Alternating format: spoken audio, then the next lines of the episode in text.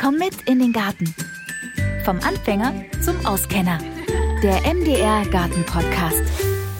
Ja, hallo und herzlich willkommen. In dieser Folge geht es ums stille Örtchen. Das Klo im Kleingarten ist ja irgendwie auch ein großes Thema, über das irgendwie auch nicht so viel gesprochen wird, aber es ist total wichtig. Und äh, gerade für Kleingartenbesitzer ein wichtiges Thema, denn wer im Garten ist, braucht natürlich auch ein Klo, aber so ein normales Klo, so eine Wassertoilette, die geht da eben nicht. Äh, man darf eben kein Abwasser erzeugen. Und äh, was es da für Alternativen gibt, lasse ich mir jetzt von Carsten Holzapfel erklären. Er stellt in Weimar nämlich ähm, so alternative Toilettensysteme her. Hallo. Hallo, ja. Herr Holzapfel, wer vom Vorbesitzer keine abflussfreie Grube übernommen hat, um da eben sein ganzes Abwasser ähm, reinzuleiten, um es dann irgendwie auch in regelmäßigen Abständen ähm, abpumpen zu lassen. Was kann man denn da stattdessen irgendwie toilettenmäßig in sein Gartenhaus bauen? Welche Alternativen gibt es denn zum normalen Wasserklo? Trockentoiletten. Trockentoilette. Ist Trockentoilette dasselbe wie Komposttoilette und Trenntoilette?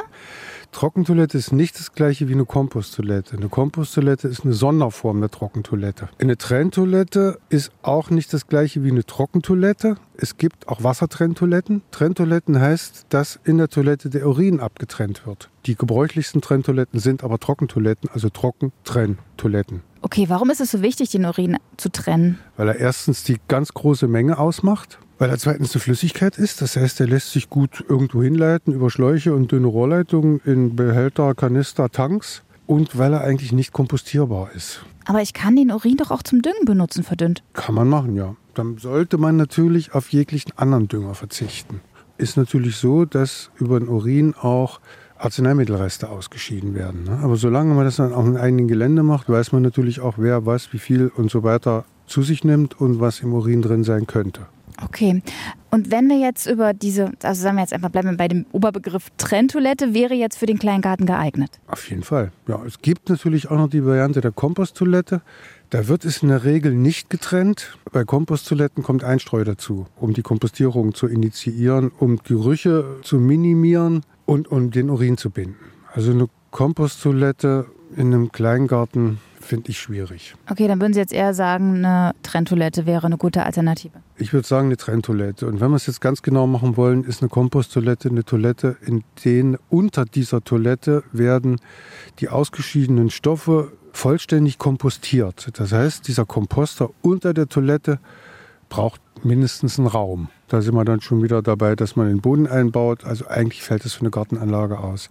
Es wird oft verwechselt Komposttoiletten und Einstreutoiletten. Einstreutoiletten sind so kleine Toiletten, die man auf einen ebenen Raum hinstellt, die meistens keine Trennung haben, wo man dann die Stoffe mit trockenen Spänen, wie gesagt Rindenmulch, Stroh einfach abdeckt, um Geruchsverminderung hinzukriegen. Das sind Einstreutoiletten. Das heißt aber nicht, dass es in dieser Toilette kompostiert.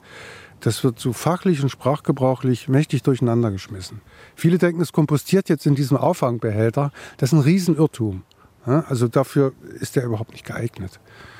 Und dann müsste man das ja alles in diesem Behälter irgendwie dann vielleicht auf den Kompost tun, aber das riecht doch dann. Man kann es auf den Kompost tun. Das kommt jetzt eine, auf die Größe der Parzelle an. Ne? Also wenn die sehr klein ist und man tut das auf den Kompost, dann steht der Komposter meistens in der Grenzregion zum Nachbarn. Wie der das findet, weiß ich nicht. Äh, eine Eigenkompostierung kann man machen. Rechtlich ist es unsicher. Jedes Landratsamt erzählt da was anderes.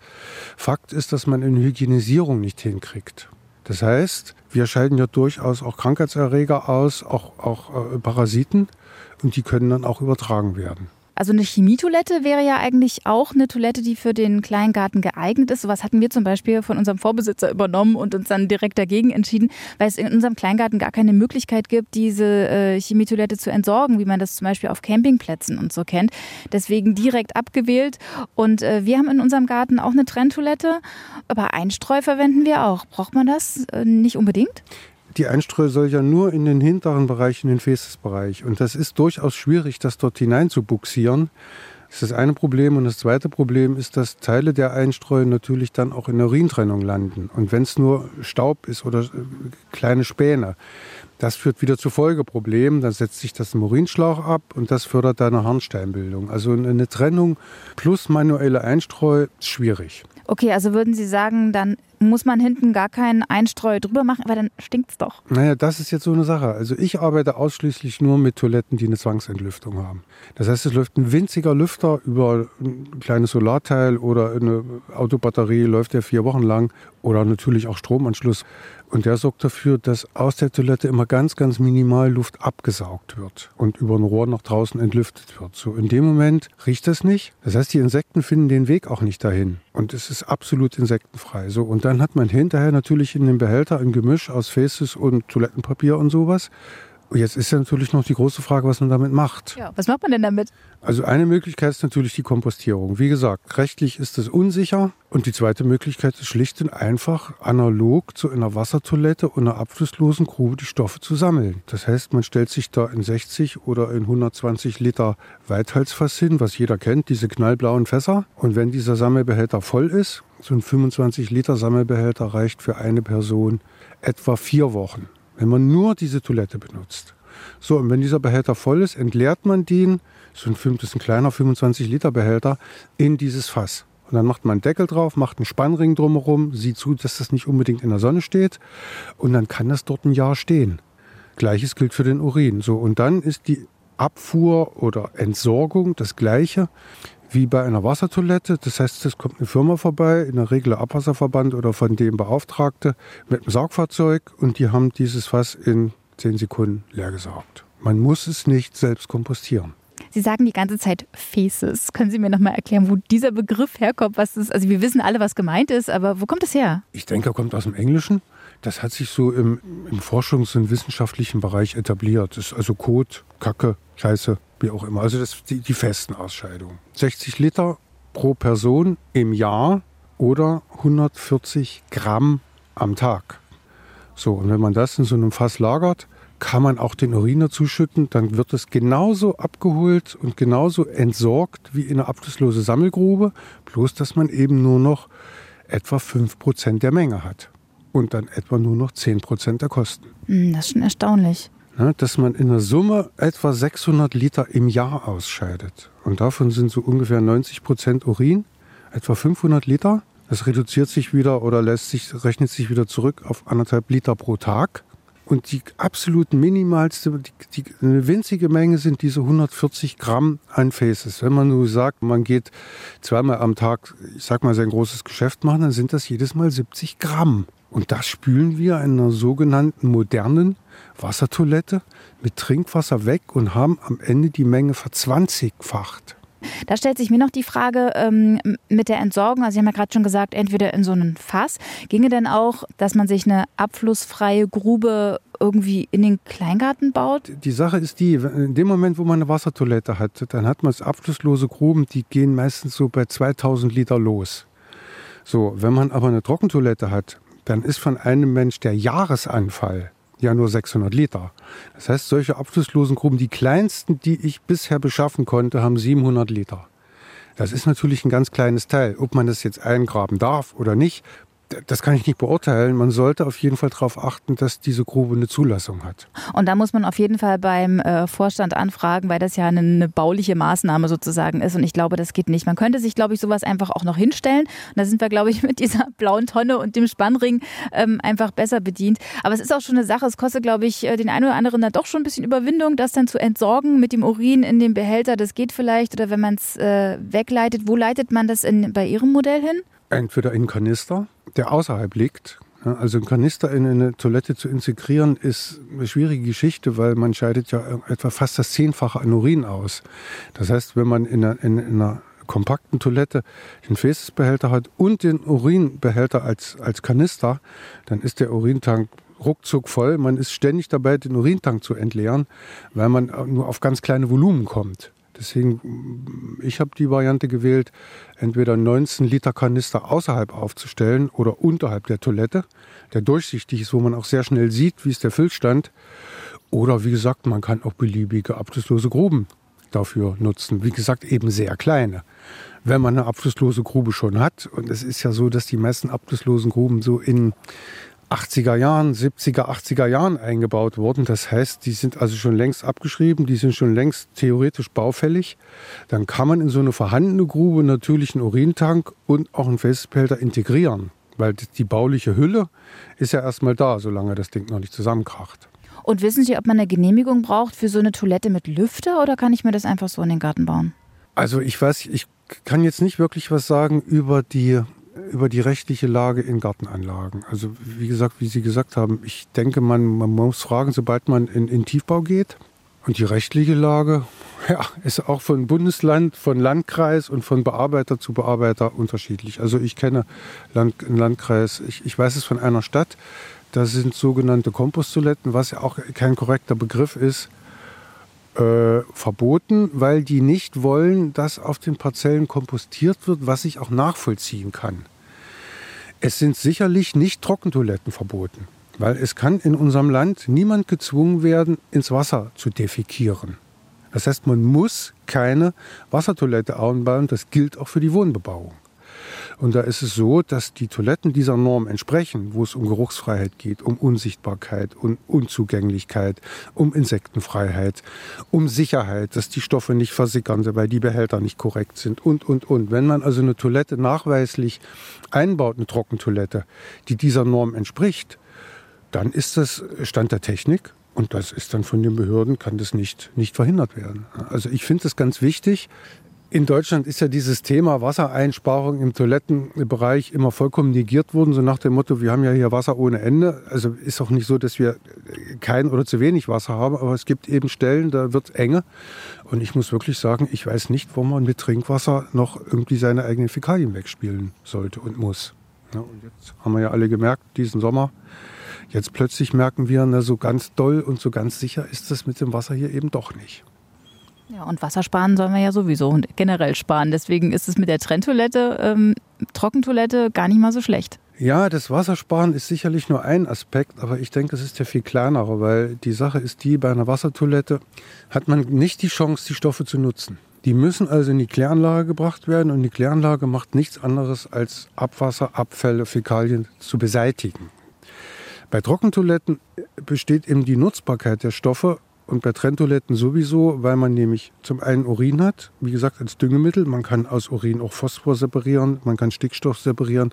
Und bei den Faces ist es vielleicht noch ein bisschen interessanter, weil die Stoffe kann man auch in die Kläranlage fahren, unverdünnt, also ohne Wasser. Aber man muss die nicht in den Klärprozess einbringen, sondern man kann die in die Biogasanlage der Kläranlage einbringen. Das heißt, man hat keinen Aufwand, aber einen hohen Methanertrag. Das ist auch nochmal ein Riesenunterschied. Also bei einer Trockentoilette wird also das ganze Abwassersystem entscheidend entlastet, weil man die Stoffe nicht beseitigen muss, sondern weil man sie nutzen kann. Ja, ich überlege gerade, kann man das irgendwie auch im Kleingarten nutzen? Weil wir werfen quasi das Feste weg in, diesem Behälter und ähm, fangen nur den Urin auf. Eine Biogasanlage ist technisch anspruchsvoll und ist hier in unseren Breiten deswegen schwierig, weil die mindestens 37 Grad brauchen. Das heißt, man muss das Ganze isolieren und heizen und, und für einen Kleingarten ist das nichts. Das wäre dann doch zu aufwendig und zu groß, dem Nutzen nicht entsprechend. Aber interessant auf jeden Fall. Wie ist denn das eigentlich mit der Reinigung von so einer Trockentoilette? Die Reinigung ist weit weniger notwendig als bei einer Wassertoilette. Ich, ich will vielleicht an der Stelle noch mal was zur Wassertoilette sagen. Also wir reden ja hier über ein riesiges Tabuthema und äh, von der Technik umgehen wir dieses Tabuthema unsere Ausscheidungen im Prinzip so, dass wir ins Wasser defekieren. Früher haben wir mal eine Strippe gezogen, heute drücken wir auf den Knopf und dafür ist das für uns erstmal aus dem sichtbaren Bereich weg. Ne? Danach kommt dann diese abschlusslose Grube oder eine Kanalisation. Aber wenn man sich meine Wassertoilette so ein bisschen genauer betrachtet, dann stellt man erstens fest, erstens stinkt die. Also der Geruch ist das eine. Das zweite ist dieser Spülrand. Ja, wenn man da sauber macht, dann merkt man hier unten drunter ist das alles rau. Also das ist eine Aufwuchsfläche für Mikroorganismen wirklich vom Feinsten. Aber bei unseren sogenannten modernen Tiefspültoiletten kann ja noch ein ganz anderes Problem auftreten. Und zwar, es kann einem ja plötzlich da auch mal wieder eine Ladung zurückgespritzt kommen. Und das muss ich sagen, das halte ich hygienisch für höchst kritisch. Weil selbst wenn die Toilette vorher gespült wurde, ist die ja nicht mit Trinkwasser gefüllt. Ne? Es reichen ja so im hygienischen Bereich winzigste Mengen, um Krankheiten hervorzurufen. Und wenn man das alles mal zusammennimmt, ist eine Wassertoilette von der Hygiene schon, um es vorsichtig auszudrücken, höchst bedenklich. Ich weiß, dass zum Beispiel in Schweden benutzen die Menschen ganz, ganz viel Trockentoiletten. Ich glaube auch wegen des nicht vorhandenen Anschlusses an das Abwassersystem. Ne? Ja, Schweden hat eine besondere Geschichte. Da kommen die ursprünglich auch her. Also die Trockentoiletten und Einstreutoiletten und Komposttoiletten und wie sie nicht alle heißen, das ist ja nichts Neues. Das gibt es ja seit mindestens 30 Jahren auch auf dem deutschen Markt. Jetzt hat das nur mehr Schwung gekriegt.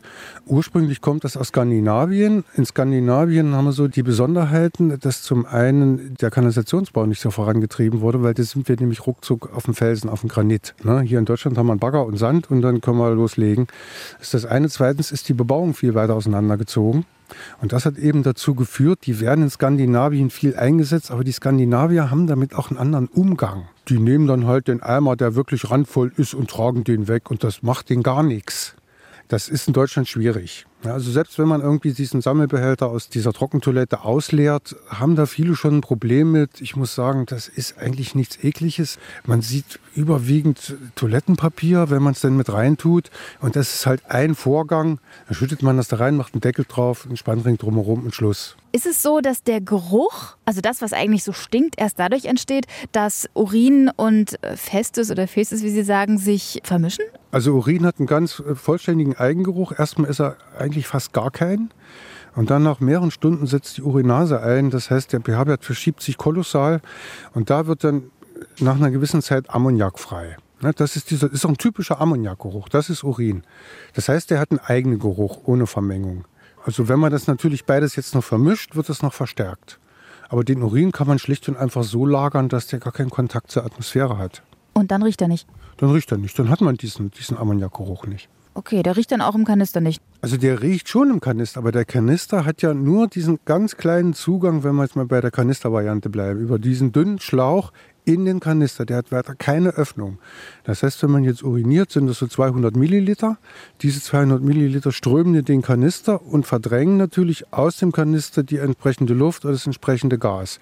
Das heißt, es kommen dann irgendwie 200 Milliliter Gas oder Luft auch raus. Aber das ist enorm wenig und bei, den, bei meinen Toiletten, die Entlüftung haben, zieht das der Lüfter weg. Das, das nimmt man nicht wahr. Okay, das heißt aber, ne, ich höre da schon raus, dass Sie schon zu einer, bei einer Trenntoilette auf jeden Fall äh, einen Lüfter empfehlen. Also das sollte schon dabei sein. Also es gibt da höchst unterschiedliche Ansprüche. Das ist eben ein bisschen die Schwierigkeit. Also ich lege Wert darauf, Toiletten zu entwickeln, die von Menschen aus der Mitte der Bevölkerung akzeptiert werden.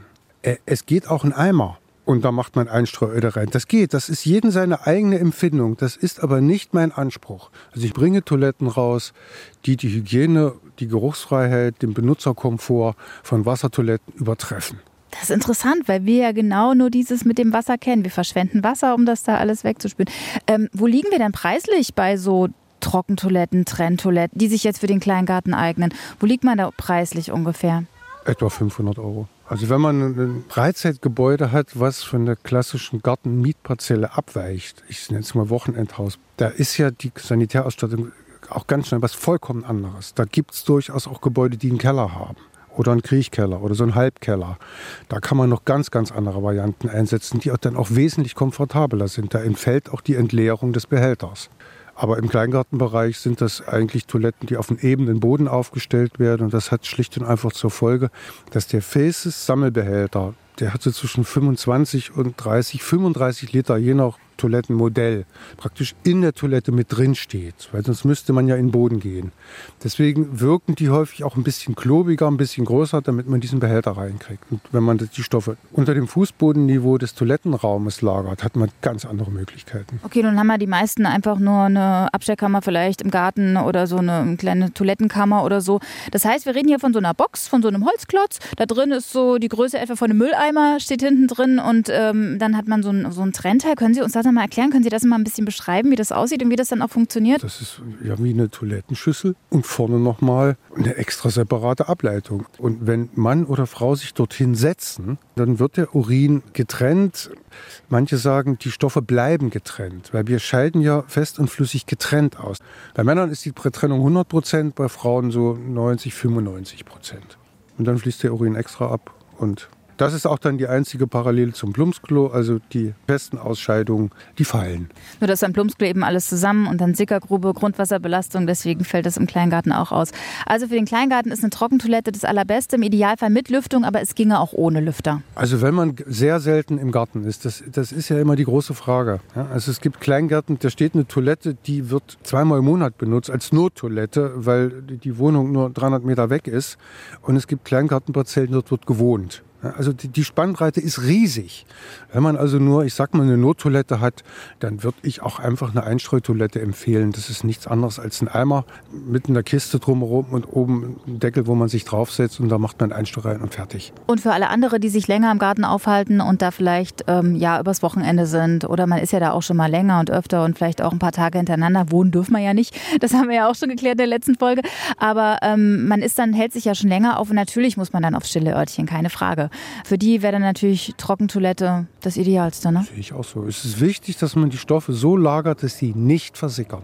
Dann gibt es auch keinerlei Bedenken dagegen. Also es muss so aufgefangen werden, dass es dicht ist, auch dauerhaft, auch im Winter. Man hat auch im Winter keine Probleme, im Gegensatz zu Wassertoiletten. Ne? Da gibt es natürlich im Winter, wenn die Gebäude nicht frostsicher sind, einige Schwierigkeiten. Aber das ganze Problem hat man bei einer Trockentoilette überhaupt nicht. Und wenn man im Winter nicht im Garten ist, dann entleert man den Fäßesbehälter. Dann gibt es dort keinen Geruch oder keine Stoffe, die riechen können, zieht einen Lüfter raus und Ende.